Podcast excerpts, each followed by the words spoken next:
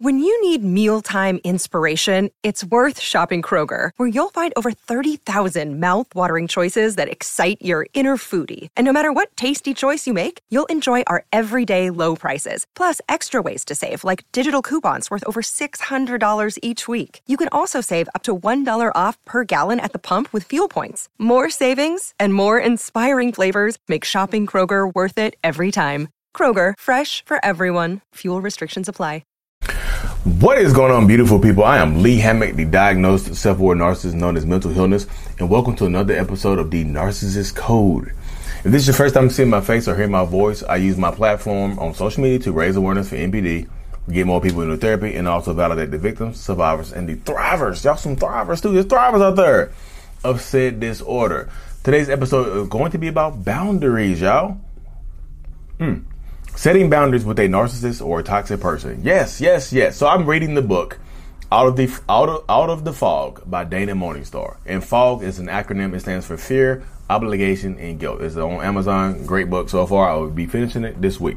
Um, but she talks about boundaries and setting boundaries with narcissists and toxic people and what keeps you in toxic relationships and all this other, all the other jazz. Let's dig into the boundaries real quick, y'all. So, it's just, so a lot of people think that narcissists only end up with weak people. They're just like, you know, people just like, you have weak, you, you only, narcissists only go for weak men, weak women, and the, the person that he left me for is a weak, weak person, blah, blah, blah, blah, blah, blah. I get it, I understand it, but narcissists don't always go for weak people, y'all.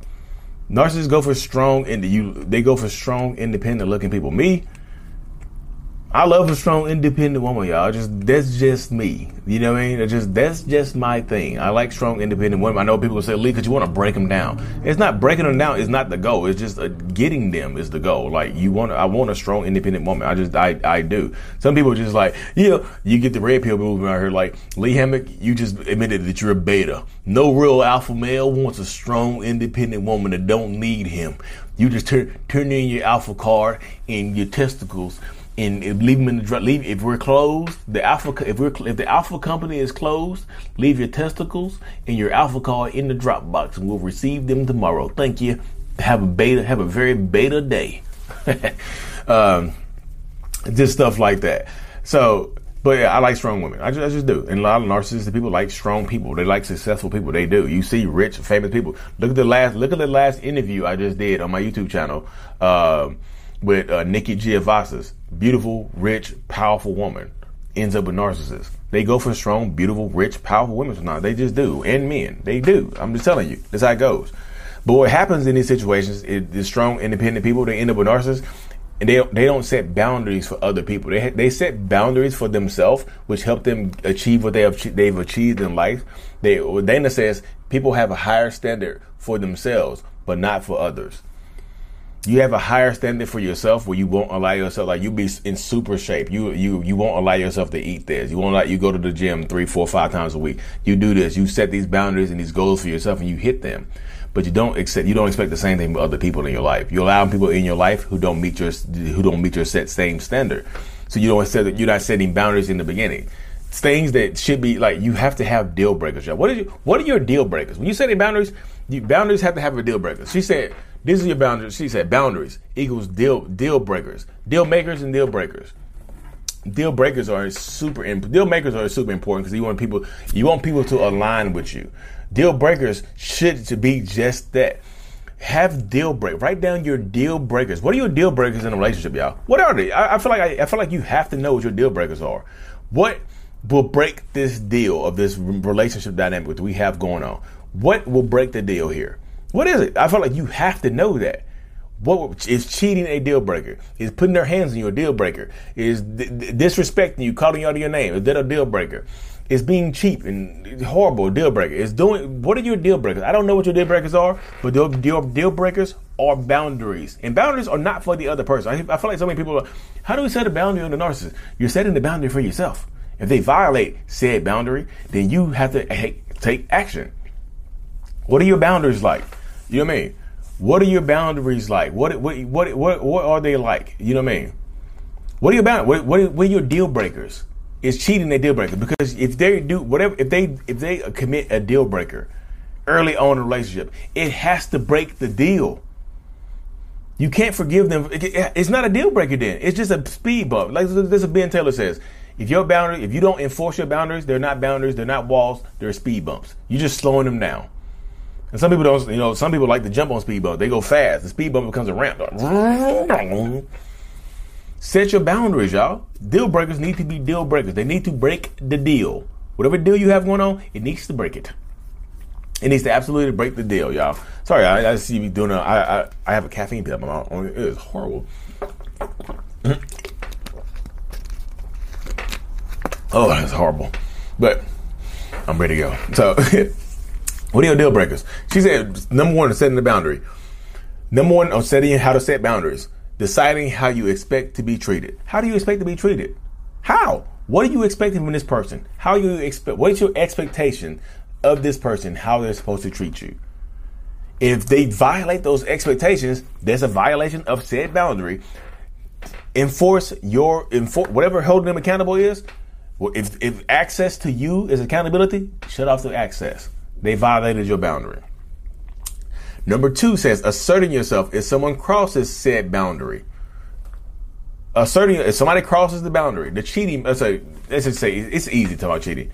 If no lying, lying. If they lie, if lying is a boundary violation, if li- lying is a boundary that you have set for, you don't want to be lied to. Lying is an expectation that you have, right? I don't be lied to. You find out that they're, they're lying about something at home. Guess what? That guess what? Guess what you need to do next. You just found out that they're lying to you at home, right? So guess what the next step you need to do is enforce your boundaries. Assert, uh, assert yourself if they violate the boundary. What does that look like? Do they get a second chance, third chance, fifteenth chance? Are they a pathological liar? What are you going to do now? What do you do next? You have to find a way to assert your boundary. And it's hard to set boundaries later on in a relationship than it is to set them in the beginning, because the boundaries in the beginning can help you from getting to the point where you have to set them in the end or the middle or something like that. Number three, she said, taking action if they push the boundaries. Yes. What, what, what are you going to do? Hey, you got. Hey, you violated my boundary. What are you going to do? What action are you going to take? Are you going to leave this person? Are you going to forgive this person? Are you going to hold them accountable by t- cutting off access? Are you going to go no contact? Are you going to go no response? What are you going to do? What does it look like, y'all? You have to learn how to enforce these boundaries, you know. And four, continually, che- continually checking in with yourself. How do you feel? Boundaries, your boundaries can change over time, y'all. They can absolutely, you can change and enforce, instill more boundaries as you grow. It's like I said, as you grow, your goals change, your life goals change, so your boundaries might change as well. But you still have to learn how to enforce them and take action and do all the other stuff. Expectations, enforcement, action. What are you gonna do? Assert expectations. Uh, decide, you know, decide how you look and set your deal breakers. What are your deal breakers going to be like, y'all? Some people, sometimes the boundary is just saying the word no. So many people are scared to say no because, like, what? What if, if, I, if I say no? What if they don't want to be with me anymore? That's the damn point. That fear right there. If they say no, then they don't want to. What, what if I, they leave me by myself? That's the point, y'all. If you're afraid to say no, buckle up and for a bumpy ass ride of life. You're gonna get taken advantage of. You're gonna get used, abused, and treated like uh, treated like crap your entire life because you have the inability to say no. And this is not me picking on you. This is me being real with you. Because narcissistic people, they they, they don't look at you like like like chum. You'll be like chum in the water for a shark. You're chum. You don't say no. Oh, good. good. Give give her. She can't say no. I want her. She doesn't know how to say no. Give me her. Hey, hey, you. Hey, beautiful. Come here. Hey, hey, how you doing? I'm Lee. I heard you. Um, I heard you don't like to say the word no. I don't. I have a problem with it, but you know, I love you. Do you love me? You can't say no. Remember? Yes. You know, I don't even know your last name. That doesn't matter. You say yes. You love me, and I love you. See how stupid that sounds. I get into character, y'all. I get, I get into character. I, I'm sorry, y'all. Sorry. You know what I mean? So this is the, this is the mindset, y'all, that we're doing right now. I think a lot of people need to understand that, like, set your boundaries, stick to them, and enforce them. And go read that book, you know, Out of the Fog by Dana Morningstar. I think it help a lot of people with boundaries and things like that. Anyways, y'all, thank y'all for tuning in. Like and subscribe for more. And as always, mental healness is out. Peace.